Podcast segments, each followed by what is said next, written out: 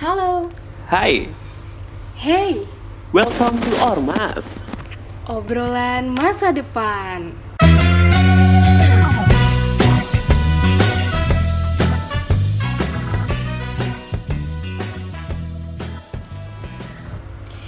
Halo Budi-Budi, kembali lagi nih sama kita bertiga yang bakal temenin kalian selama beberapa menit ke depan Dan tentunya yang eh, kita di setiap episodenya pasti bakal ngasih yang baru-baru nih termasuk episode hari ini Iya dong, hari ini kita bakal ada kejutan nih buat muda-mudi Ormas.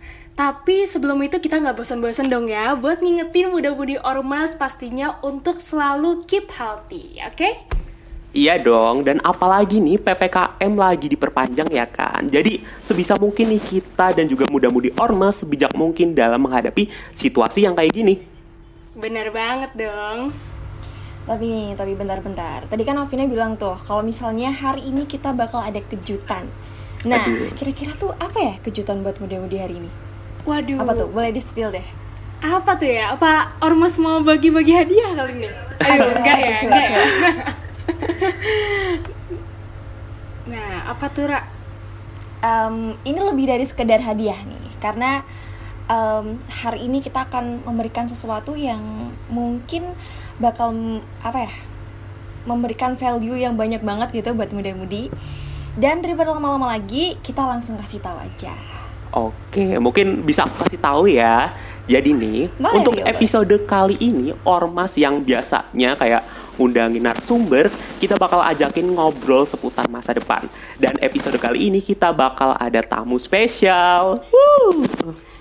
Wuh, bener banget dong. Hari ini kita bakal ada tamu yang spesial dan keren banget pastinya. Nah, kakak satu ini tuh merupakan seorang self-development creator. Udah centang biru juga ya pastinya. Kalau, aduh, keren banget nih. Dan tentunya juga yang terpenting adalah pengalamannya udah melalang buana banget lah ya. Sampai ke mana-mana gitu kan. Siapa nih, tebak? Hmm, siapa ya? Aduh, siapa nih? Siapa tuh? Nah, siapa lagi kalau bukan Kak Fardiandi? Yeay! Halo Kak! Widih, Halo, Kak. hai semuanya semangat banget ya hostnya. Oke, ini suatu kehormatan banget sih Kak Fardiandi bisa bertamu di rumah kita di podcast Ormas pada episode kali ini. Dan pastinya nih muda-mudi Ormas sudah pada kepo nih. Aduh, pengen banget cepet dengerin uh, berbagai wejangan dari Kak Fardiandi ya kan. Dan daripada lama-lama lagi, kita persilahkan aja Kak Fardiandi untuk memperkenalkan diri. Oke, Silakan, sekali Kak. lagi thank you loh untuk podcast Ormas udah invite sosial kreatif untuk berbagi di sini. Jadi kalau perkenalan sih, aku Fardiandi saat ini full time sebagai digital creator. Setiap harinya aku selalu bikin konten-konten self development, productivity, business dan lain sebagainya. Nah, selain sebagai content creator, aku juga punya bisnis namanya Startup Social Creative. Jadi startup itu adalah startup di bidang industri pengembangan diri dan kita punya goals untuk empower anak-anak muda biar mereka tuh bisa lebih kreatif, bisa lebih produktif. Dan alhamdulillah tahun ini juga launching publishing company sendiri karena memang dari dulu senang menulis dan alhamdulillah sekarang punya penerbit sendiri. Gitu aja sih sebagai self center banget ya pengenalannya. But but I'm excited untuk saling sharing di sini. Oke, oke. Dari eh, yang tadi udah dikenalin nih sama Kak Fardiandi ini, ternyata Kak Fardiandi ini di umur yang terbilang cukup muda gitu ya, sudah punya eh, beberapa kegiatan dan juga pengalaman yang beragam di bidangnya gitu. Dan ngomong-ngomong nih Kak, eh, langsung ke tengahnya aja gitu ya. Jadi Kak Fardiandi Ya. kan yang saat ini mungkin sudah dikenal banyak orang dari berbagai platform gitu ya, mulai dari Instagram dan juga beberapa platform lainnya. Nah, kira-kira apa sih eh, yang membuat Kak Fardiandi ini eh, memiliki atau memilih hal dari eh, kegiatan yang selama ini dibidangi oleh Kak Fardiandi gitu, atau yang melatar belakangi gitu? Oke, jadi sebenarnya sebelum masuk di dunia perkontenan seperti saat ini, aku juga seorang mahasiswa biasa gitu yang bangun bisnis. Awalnya sih bukan masuk di, di industri digital ya, dan waktu pertama kali bikin konten pun nggak pernah terfikirkan untuk menjadi seorang content creator atau menjadi selebgram sama sekali nggak pernah berpikir sejauh itu yang aku lihat pada saat itu adalah aku sebagai broken home family dan aku nggak ada pilihan lain selain kalau aku nggak punya bisnis nggak ada yang bisa biaya untuk kuliahku gitu. Jadi nggak kalau misalkan aku nggak berjuang ya nggak ada. Nah pada saat itu salah satu solusinya adalah ya udah aku bangun kursus bahasa Inggris sambil jualan-jualan online. Jadi backgroundnya sebenarnya mulai dari sana nah untuk bikin konten ya tuh aku mulai di tahun 2018 dan memang dari dulu tuh seneng gitu untuk coba nulis-nulis. Karena kan setiap orang tuh punya love language sendiri ya. Ada yang words of affirmation ada yang dengan um, apa touching misalkan ada dengan gift gitu. Nah salah satu word of affirmationnya aku atau love language nya aku adalah word of affirmation itu gitu. Dan karena cara aku mengekspresikan sesuatu itu dengan tulisan aku cobalah untuk menulis dan posting di Instagram. Jadi memang cuma untuk mengekspresikan sesuatu aja sih. Dan ternyata beberapa bulan kemudian ada yang viral. Ya itu sih mulainya dari sana aja. Karena aku itu tipikal orang introvert. Ngomong kayak gini aja tuh kadang aku belibet gitu. Public speaking aja tuh kayak aku baru belajar gitu. Dan cara aku mengekspresikan sesuatu ya dengan menulis. Jadi itu adalah awal mula sih bikin-bikin konten dari sana Oke oke, wah menarik banget ya latar belakangnya gitu kan dari awalnya mahasiswa juga, kemudian bisa membangun konten sampai kayak sekarang gitu ya. betul Um, nah, terus selanjutnya nih Kak, ada pertanyaan yang mungkin dikepoin juga gitu ya kayak sama banyak orang gitu. Nah, apa nih Kak motivasi atau alasan gitu ya Kak Fardiandi ini memilih jadi content creator yang berfokus pada self development gitu kan. Terus aku juga sempat baca-baca, sempat lihat-lihat juga eh, banyak banget kontennya Kak. Terus eh, menarik banget tentang productivity juga. Aku juga suka banget eh, konten-konten tentang tips and trick dan lain-lain gitu kan. Iya. Padahal sebenarnya jadi content creator ini kan eh, bisa banyak gitu ya kayak milihnya. Hmm. Tuh. Oke, jadi kenapa aku memilih self development atau pengembangan diri? Sebenarnya simple sih, karena dengan memilih niche ini artinya seorang Fardi itu harus terus bertumbuh, harus terus belajar. Kalau aku nggak belajar, nggak ada sesuatu hal yang bisa aku bagikan. Kalau aku selalu stuck di situ-situ aja, ya udah nggak ada hal yang bisa dibagikan lagi. Itu yang pertama sih. Jadi memang lebih ke self center banget tentang diri aku sendiri pertama karena menurut aku ya sebelum berpikir untuk berdampak buat orang lain sebelum berpikir untuk memimpin orang lain atau sebelum berpikir untuk menginfluence orang lain ya kita harus mulai dengan menginfluence diri kita sendiri dulu. Jadi itu sih alasan pertama karena aku pengen terus bertumbuh gitu. Terus yang kedua aku sadar bahwa di luar sana banyak pebisnis banyak pebisnis muda banyak anak muda di luar sana yang juga pasti struggle menghadapi isu-isu yang memang mungkin hal yang mungkin pernah aku hadapi gitu. Dan dengan berbagi di media sosial selain itu sebagai media aku untuk healing itu juga bisa ternyata membantu beberapa orang yang baca konten-kontenku. Jadi itu sih awalnya tuh um, dengan melihat respon audiens bagus dan aku juga nggak terbebani karena kan ada juga orang tuh tiba-tiba menjadi self development content creator hanya untuk mencari likes, mencari followers, mencari views dan mereka nggak happy ya banyak yang berhenti di tengah jalan gitu. Tapi karena sejauh ini aku mencintai apa yang aku bagikan ya udah gitu lanjut aja. Gitu sih alasannya.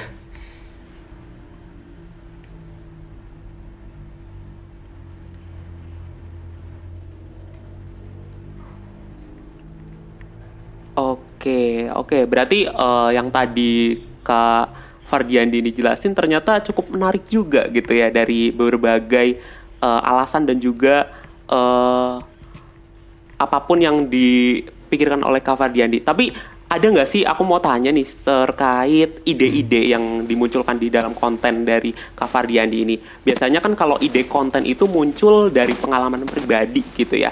Nah, kalau Kak Fardiandi ini apakah idenya itu muncul dari pengalaman pribadi juga atau ada seseorang ataupun tokoh inspirator gitu? Oke, kalau konten aku sebagian besar memang pengalaman aku pribadi 70% lah gitu. Sisanya 30% adalah hasil riset. Karena kan beberapa, beberapa kali itu aku menulis konten-konten untuk um, usia 30 tahun, usia 40 tahun dan aku pun bahkan belum 30 tahun gitu. Dan orang-orang 30 tahun merasa bahwa wah, kok aku relate banget gitu. Jangan-jangan Fardi ini orangnya usianya tuh udah 40 gitu padahal belum. Nah, itu dia kenapa sebagai content creator selain kita berbagi suatu hal yang mungkin kita tahu atau menjadi sumber inspirasinya kita, kita juga bisa dengan riset sesuatu selagi itu nggak menyimpang, nggak membuat orang lain tuh salah arah dengan apa yang kita tulis, menurut aku nggak masalah sih. Jadi menurut aku pribadi kalau ngomongin soal ide-ide konten orang kan selama ini selalu berpikir waduh ide konten terbaik tuh kayak gimana ya? Apakah aku harus baca buku dulu nih? Gitu biar buku yang aku baca tuh bisa bisa ngasih aku insight gitu atau aku harus riset ini riset itu gitu. Padahal ide terbaik itu adalah ide-ide sederhana yang terjadi di sekitar kita dan kita kemas menjadi bahasa sederhana dan bisa diterima oleh audiens. Dan kalau kawan-kawan lihat reels aku yang punya jutaan views itu ratusan ribu, sebagian besar adalah ide-ide yang memang orang tuh juga hadapi gitu tentang introvert yang gampang lelah, tentang susah bayar utang, pokoknya hal-hal yang simple sederhana gitu. Jadi kalau menurut aku ya, untuk membangun ide-ide konten yang kreatif atau misalkan pengen punya engagement yang bagus, nggak usah mikir terlalu ribet gitu. Kita lihat aja di sekitar kita masalahnya seperti apa, ya udah jadiin konten gitu sih.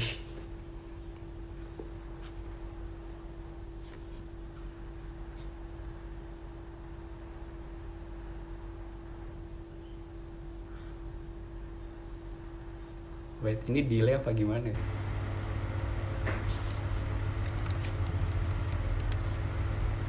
Oke. Em, kalau terkait sama itu ya sebenarnya kalau kita simpulin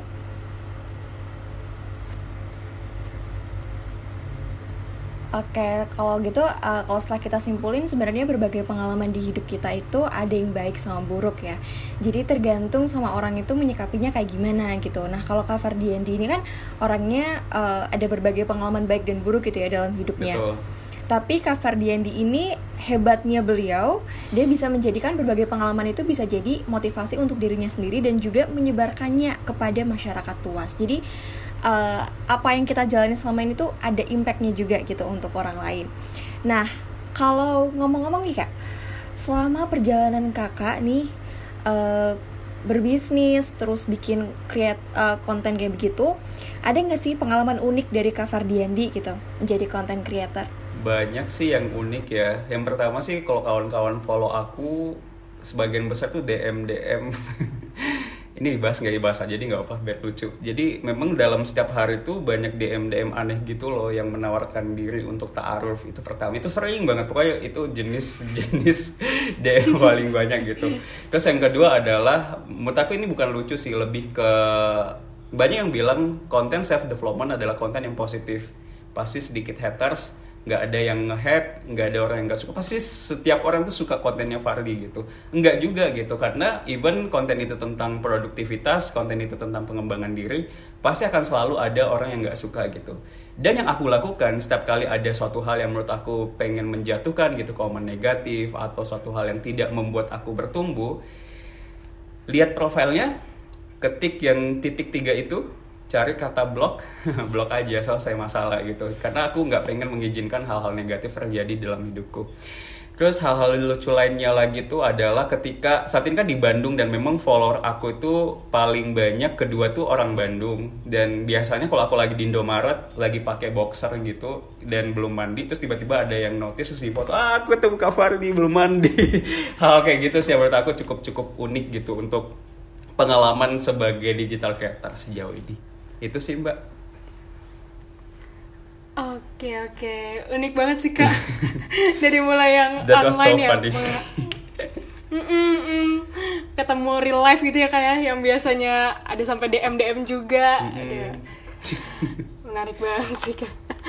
Nah, terus nih kak, eh, dalam ngebuat konten dan ngajak orang-orang untuk berkembang gitu ya kak ya, Yes. pasti ada aja struggle-nya gitu di perjalanannya kak Fardiandi. Nah, boleh juga nih kak, kak Fardi ceritain momen atau hal-hal yang kiranya tuh struggling gitu kak, yang eh, entah kendala atau apa pun yang kak Fardi alamin dan gimana tuh kak cara untuk ngatasinnya. Oke, kendala terbesar aku sih sejauh ini sebagai seorang digital creator adalah sering banget burn out gitu. Karena kan memang kita di sosial media dan kita ditun bukan dituntut sih kayak punya tanggung jawab untuk selalu posting setiap hari misalkan untuk berbagi konten-konten inspiratif misalkan.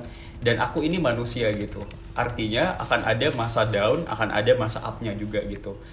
Awal-awal pada saat aku lagi burn out aku tuh selalu denial gitu. Dan aku selalu merasa bahwa Farli harus positif positif positif positif gitu. Jatuhnya toxic positivity gitu. Dan ternyata pada saat kita merasa down kita lagi jatuh kita lagi merasa kita aduh nggak bisa ngapa-ngapain gitu. Itu adalah hal yang wajar gitu. Justru harus diterima. Dan itu sih awal-awal tuh pada saat burnout tiba-tiba kepikiran kayak apa aku berhenti sebulan dua bulan gitu untuk istirahat gitu.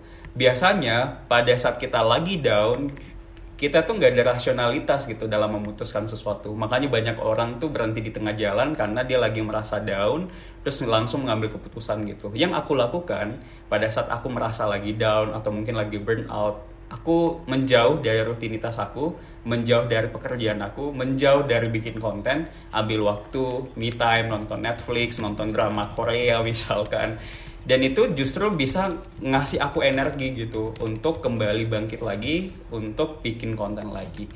Jadi itu sih yang pertama struggle-nya di burnout di awal-awal. Yang paling penting tuh saat ini lebih ke apa ya kalau udah ada sinyal burnout jangan diabaikan gitu. Jangan selalu merasa Farli harus positif Farli harus positif itu enggak juga.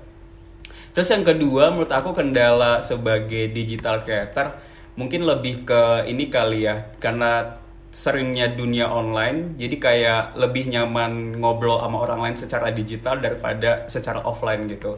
Apalagi kan sebagai seorang introvert walaupun introvert dan extrovert adalah cara kita mendapatkan energi cuma tetap aja gitu nggak terlalu nyaman kalau ketemu dengan orang baru nggak terlalu nyaman kalau misalkan ngobrol langsung gitu. Tapi ya aku harus belajar gitu untuk bisa berkomunikasi dengan baik bukan hanya lewat Instagram live bukan hanya lewat Zoom kayak gini karena ya itu adalah cara kita menjadi manusia itu sih menurut aku dua kendala terbesar yang aku lewati sebagai digital creator dalam 2-3 tahun terakhir. Oke. Cukup menarik juga nih uh, ceritanya tentang struggle-nya kayak ya. terus nih uh, terus um, sebagai generasi muda kan emang tentu kita harus diharapin bisa mencari solusi terkait kendala uh, maupun struggling masing-masing gitu ya. Apalagi uh, di perjalanan sebagai uh, kayak kakak nih sebagai influencer gitu dan aku sebenarnya juga tertarik banget sama konten-konten yang dibikin sama Kak Fardiandi nih.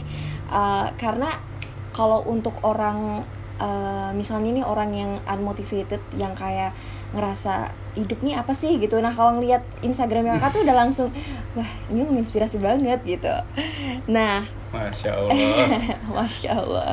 Nah uh, selain kakak uh, jadi self development creator kan kakak juga kakak uh, kakak kan juga uh, berkecimpung di uh, kayak soal bisnis gitu kan ya yang pastinya digemarin sama anak-anak muda zaman sekarang. Terus uh, kalau kak Fardiandi nih kira-kira ada nggak sih tips atau skill yang perlu dipunyai gitu sebagai seorang CEO? Ya relate-relate sama okay. bisnis gitu deh. Ya. Oke, okay, CEO ya. CEO itu bukan Chief Executive Officer ya, tapi Chief Everything Officer. Dia jadi admin, dia jadi fotografer, dia jadi finance gitu. Di awal sosial kreatif, aku tuh apa ya aku yang balas-balas DM um, ada konsul ada klien yang konsultasi terus aku bilang bentar ya kak kita konsultasi sama tim marketingnya kita dulu gitu. Padahal yang marketing juga aku gitu. So that was fun at the very beginning buat kawan-kawan semua. Jadi yang ingin aku lihat pertama sebelum ngomongin soal skill adalah it's okay untuk start um, small gitu. Walaupun misalkan bisnis kita saat ini cuma reseller reseller penjualannya mungkin omsetnya masih 5 juta, 10 juta gitu. Ya nggak apa-apa karena setiap orang juga memulai dari sana gitu. Yang paling penting kita mulai tahun ini gitu. Karena kalau kita selalu menunggu semuanya sempurna dulu baru kita pengen memulai ya ujung-ujungnya kita nggak bisa gitu. Nah skill CEO atau skill untuk kawan-kawan yang sebagai seorang entrepreneur menurut aku ada tiga skill yang wajib kawan-kawan pelajari sih atau wajib punya gitu.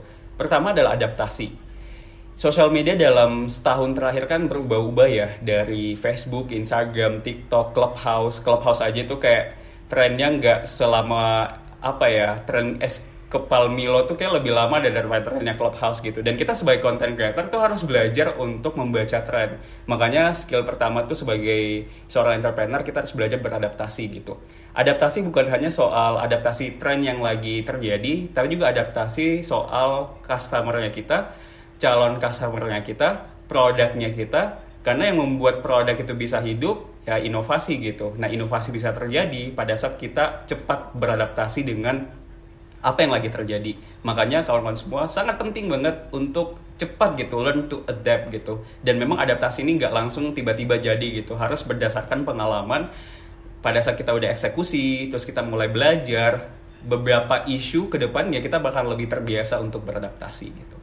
Skill kedua menurut aku digital networking. Kenapa digital networking ini penting? Karena the power of orang dalam itu emang benar gitu. Kalau lu punya orang dalam, pasti kesempatan untuk masuk juga besar gitu. Tapi yang ingin aku bahas di sini bukan soal ada orang dalam atau enggak gitu. Tapi kalau kita punya banyak network, kita punya banyak relasi, kesempatan kita untuk memanfaatkan sebuah peluang itu bisa jauh lebih besar gitu. Makanya dengan adanya sosial media, harusnya bukan hanya sebagai tempat untuk kita curhat-curhatan, bukan hanya sebagai tempat untuk melihat gimana orang lain bisa bertumbuh atau pamer harta. Kita buat media sosial ini untuk kita bisa bertumbuh, bisa juga untuk networking dengan orang lain gitu. Makanya jangan hanya sekedar lihat hidup orang lain, mulailah berkolaborasi gitu. Mulailah untuk chat mereka, DM mereka, komen mereka dan lihat gitu apa yang kita bisa kolaborasikan dengan beberapa orang di Instagramnya kita. Dan sebelum berpikir untuk reaching sok kenal sok dekat dengan orang lain kita dulu yang harus membangun value diri kita gitu. Bikin konten di Instagram bukan untuk menjadi selebgram. Bikin konten di Instagram bukan untuk menjadi content creator. Kita bikin konten di Instagram sebagai media kita untuk menyuarakan suara kita. Kenapa? Karena kalau kita punya Instagram itu adalah identitas online-nya kita gitu. Gimana ceritanya kalau Instagram kita cuma foto-foto makanan, foto-foto um, sama keluarga misalkan, sebenarnya nggak ada salah kalau memang itu menjadi salah satu apa ya galeri foto keluarga kita Cuma kita nggak bisa nutup mata orang lain tuh ngejudge kita dengan melihat Instagramnya kita. Kalau Instagram kita punya banyak value, ya orang lain juga punya persepsi tertentu dengan apa yang coba kita bagikan di Instagram. Jadi menurut aku basic dari digital networking bangun value dulu berupa konten-konten yang memang sesuai dengan value kita, baru mulai untuk reaching ke banyak orang lewat Instagram. Sesederhana DM mereka, sesederhana komen postingan mereka, sesederhana berteman dengan mereka, menurut aku nggak masalah. Dan jangan baper pada saat ditolak jangan baper pada saat cuma diri doang gitu. So what? Next gitu. Masih banyak orang lain kok yang bisa kolaborasi dengan kita. Terus skill yang ketiga menurut aku itu sih jangan baper ya.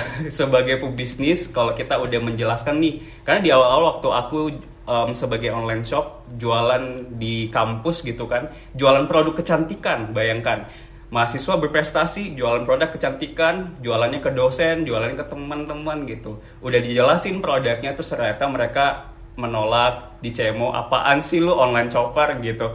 Tapi justru kita nggak boleh baper gitu karena biasanya mereka itu nggak melihat apa yang kita lihat. So lanjut aja gitu karena mereka juga nggak ngasih kita beras untuk kita makan kok mereka juga nggak kasih kita uang so next aja sih. Jadi lebih ke belajar untuk mengelola ekspektasi ekspektasi pada saat orang lain belum mampu untuk beli dan ekspektasi pada saat mungkin um, jualannya kita atau bisnis kita itu dilihat rendah oleh orang lain. Itu sih Oke, okay, aku mulai paham nih Kak Fardian ini. Berarti uh, sebenarnya ini sebenarnya buat anak muda ini uh, setiap skill yang dimiliki ini harus dikembangkan dan juga diarahkan ke yang lebih positif gitu ya, biar tetap berkembang. Betul gak? Iya. Dan mungkin uh, lanjut Betul. gitu ya uh, terkait uh, pesan dari muda-mudi ormas yang sering ditanyakan ataupun yang buat penasaran nih, yaitu Instagram uh, sosial kreatif. Nah, dari Kak Fardi Yandi ini uh, ada nggak sih kayak behind the scene ataupun kayak sesuatu yang mengawali gitu dari sosial kreatif ini dan apa aja sih yang diangkat dari sosial kreatif buat anak muda? Oke, jadi jujur aku bangun sosial kreatif karena aku butuh uang. jadi maaf ya kalau jawabannya tidak menginspirasi. jadi emang benar gitu, ngapain aku harus bohong gitu. Dan memang kenapa aku bangun sosial kreatif pada saat itu karena aku baru lulus kuliah dan sebagai anak pertama usia 20-an awal pasti nggak enak untuk minta uang orang tua uang wisuda aja tuh mahal banget kalau kawan-kawan ya kalau kuliah di swasta gitu terus um, masa udah lulus terus minta uang gitu terus aku kepikiran gitu wah aku punya passion di bidang konten nih. What if misalkan aku bangun agensi? Nah itulah awal mula aku bangun sosial kreatif. Walaupun enam bulan pertama itu belum ada klien. Walaupun niat awalnya tuh kayak cuan banget gitu kayak materialistik banget gitu.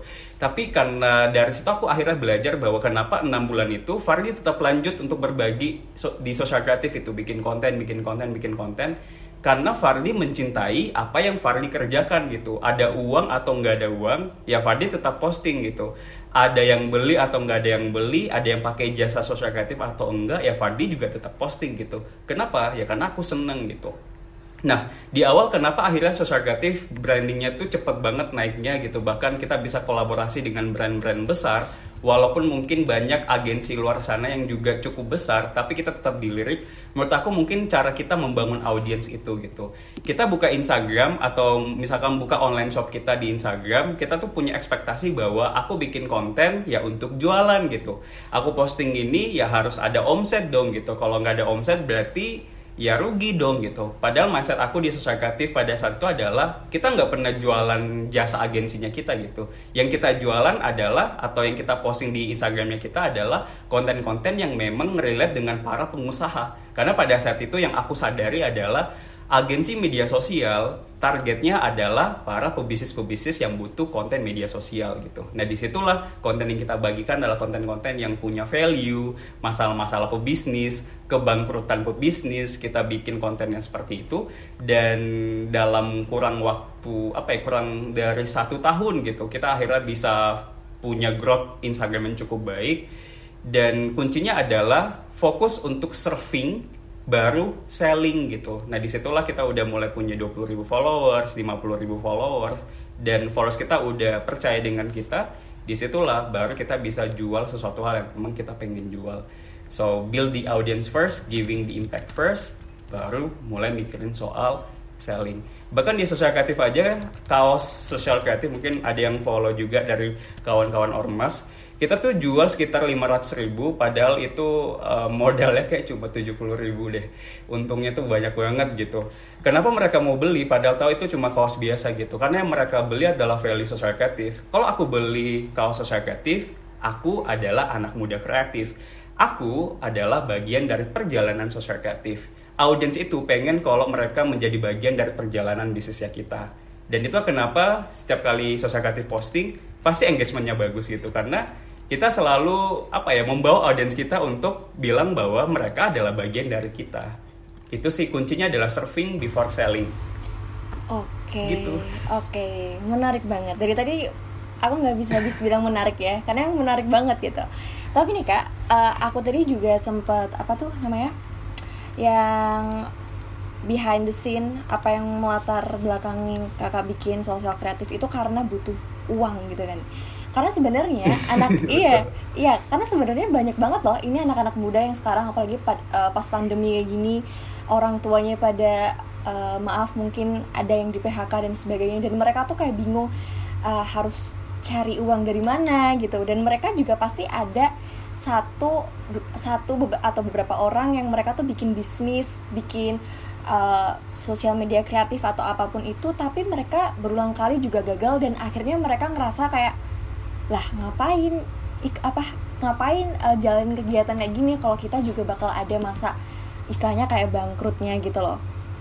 Nah kalau dari Kak Fardiandi ini kira-kira pesan utama buat uh, muda-mudi ormas terkait sama uh, perjuangan yang Kak Fardiandi bilang tadi gimana sih? Kayak terkait uh, naik turunnya terus kayak konsisten dan komitmennya gitu.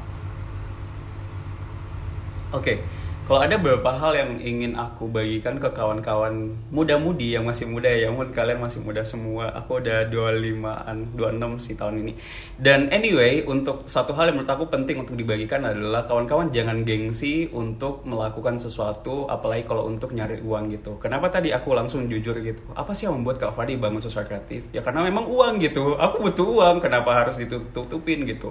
Dan buat kawan-kawan semua, apalagi kawan-kawan yang masih mahasiswa gitu kan. Kadang kan kita tuh malu kalau kita dagang-dagang online gitu ya kayak reseller posting di WhatsApp misalkan. Jangan gengsi gitu karena kawan-kawan jangan berpikir bahwa sebagai mahasiswa sebagai seorang entrepreneur itu harus punya startup dulu gitu. Harus bekerja sesuai dengan passion dulu gitu. Jawaban aku nggak perlu sesuai dengan passion dulu gitu. Justru di awal yang harus kita lihat lihat kondisi keluarga oh kondisi keluarga aku uh, mungkin ekonominya lagi turun nih misalkan selama pandemi gitu.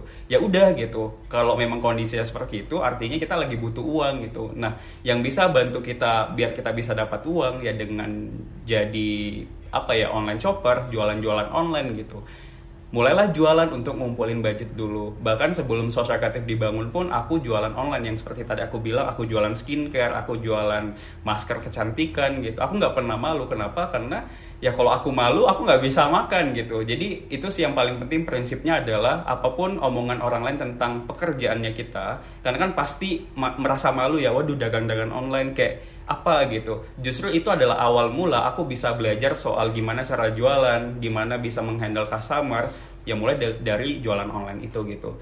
Dan tidak harus jualan online sih sebenarnya. Jadi beberapa pekerjaan di luar sana banyak freelance opportunity yang kawan-kawan bisa maksimalkan. Coba magang gitu. Um, pekerjaan sampingan yang kawan-kawan bisa maksimalkan dari situ kita udah punya skill, kita juga punya uang untuk tabungannya kita biar nanti mungkin bisa diinvestasikan atau bisa untuk menjadi apa ya modal bisnis yang bakalan kita bangun yang memang sesuai dengan passionnya kita. Terus selanjutnya adalah ekspektasi kita itu harus dijaga ya, karena aku aja bangkrut tiga kali. Jadi selama aku hidup, aku udah bangkrut tiga kali dan bangkrutnya itu semuanya benar-benar awalnya yang uh, minus belasan juta, minus puluhan juta gitu, minus yang benar-benar gede gitu. Artinya ya memang setiap bisnis itu kalau aku lihat ya, kalau memang dia belum punya privilege support dari orang tua mereka, yang memang mulai dari nol, sebagian besar itu adalah mereka yang sudah memiliki beberapa kegagalan gitu setiap orang tuh pasti pernah jatuh gitu. Yang menjadi pertanyaan kita adalah kalau Fardi jatuh, bisnisnya bangkrut, apakah itu adalah akhir dari segalanya gitu? Kalau memang itu adalah akhir dari segalanya ya udah Fardi kembali jadi karyawan lagi gitu. Tapi kan ya hidup harus terus berlanjut gitu. Hanya karena kita gagal sekali bukan berarti bahwa kita bakalan gagal untuk bisnis ke depannya gitu. Pada saat kursusku, bisnis kursus bahasa Inggris aku tuh gagal, minusnya tuh lumayan gede dan itu kayak aku masih semester 2 deh semester 2 teman-temanku fokus untuk kerja kuliah, kuliah, kerja tugas kuliah, kuliah gitu. Aku ngurusin bisnisku, bangkrut, gimana bayarnya gitu. Justru pada saat itu aku berpikir bahwa wah, apakah aku terlalu cepat dewasa ya gitu. Sebenarnya bukan karena terlalu cepat dewasa gitu. Ini adalah cara Tuhan ngasih kita ujian, ngasih kita isu biar nanti Farli bisa lebih siap lima tahun ke depan gitu beruntungnya sih ada support system aku sih pada saat yang selalu bilang ibuku sih kayak ya udah gak apa-apa lanjut aja gitu. Walaupun mungkin dia tuh bilang gak apa-apa di dalam hati tuh kayak gimana nih anakku nanti? gitu. Cuma itu sih jatuh okay, banget okay. tuh pasti akan selalu ada sih. Ya jadi penting banget ya kak untuk memaksimalkan potensi di sekitar kita gitu ya kak ya. Untuk mencoba hal baru terus juga tadi ada terkait privilege juga dan uh, apa jangan gengsi gitu ya kak ya. Jangan malu-malu untuk ngelakuin sesuatu tadi yang reseller dan lain-lain juga. Oke oke. Okay. nah ini inspiratif banget sih ya. Oh. emang tadi menarik Insira juga menarik. Aku juga kayak inspiratif banget. Aku juga tadi dengerin tuh bener-bener yang kayak oke okay, oke okay, gitu. Kayak iya banget gitu loh. Karena relate banget ya. Itu iya benar benar ada ada insight gitu baru gitu. Nah, di sini kita di podcast ini kita bisa ngobrol dan dapetin berbagai ilmu banget ya, teman-teman dan uh, banyak banget juga insight yang kita dapetin mulai dari tadi di awal ada latar belakang dari konten-konten Kafardi terus juga kita bahas tentang inspirasi ide konten-konten Kafardi itu dari mana aja sih gitu kan. Terus juga tadi ada sampai uh, skill-skill juga yang CEO terus juga ada bahas tentang social kreatif dan pastinya juga tadi yang terakhir itu menarik banget yang pesan-pesan juga kayak pesan untuk uh, generasi muda dan teman-teman di sosial media. Nah, pastinya hal ini berguna banget ya buat teman-teman muda-mudi Ormas karena bakal nambah pengetahuan juga nih. Gitu.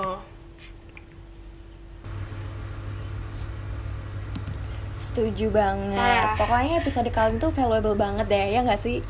Tapi ini sayang banget gitu. Oh, Kita ternyata udah ngobrol selama jam. kurang lebih berapa menit nih?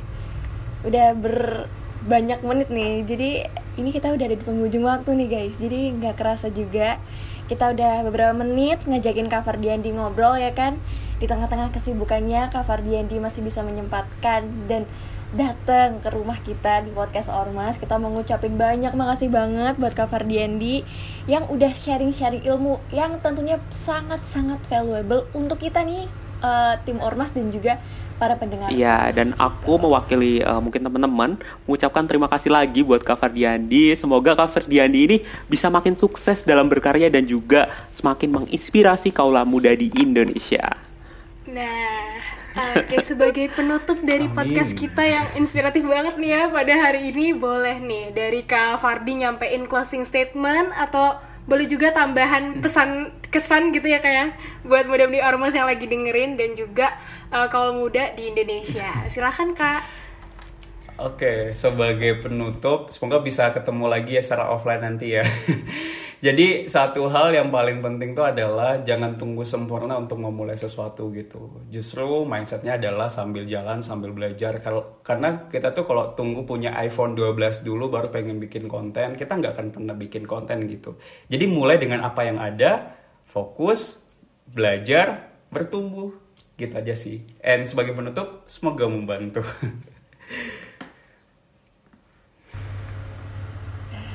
Oke, sangat membantu banget kak buat kita, buat teman-teman semua.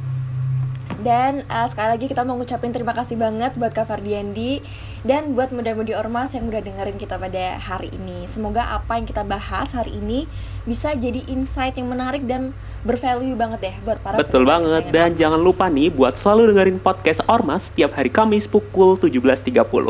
Oke, mungkin bisa kita akhirin dulu kali ya. Gue Rio. Gue Afina. Gue Insira. Pamit undur diri. See you next week. Bye bye.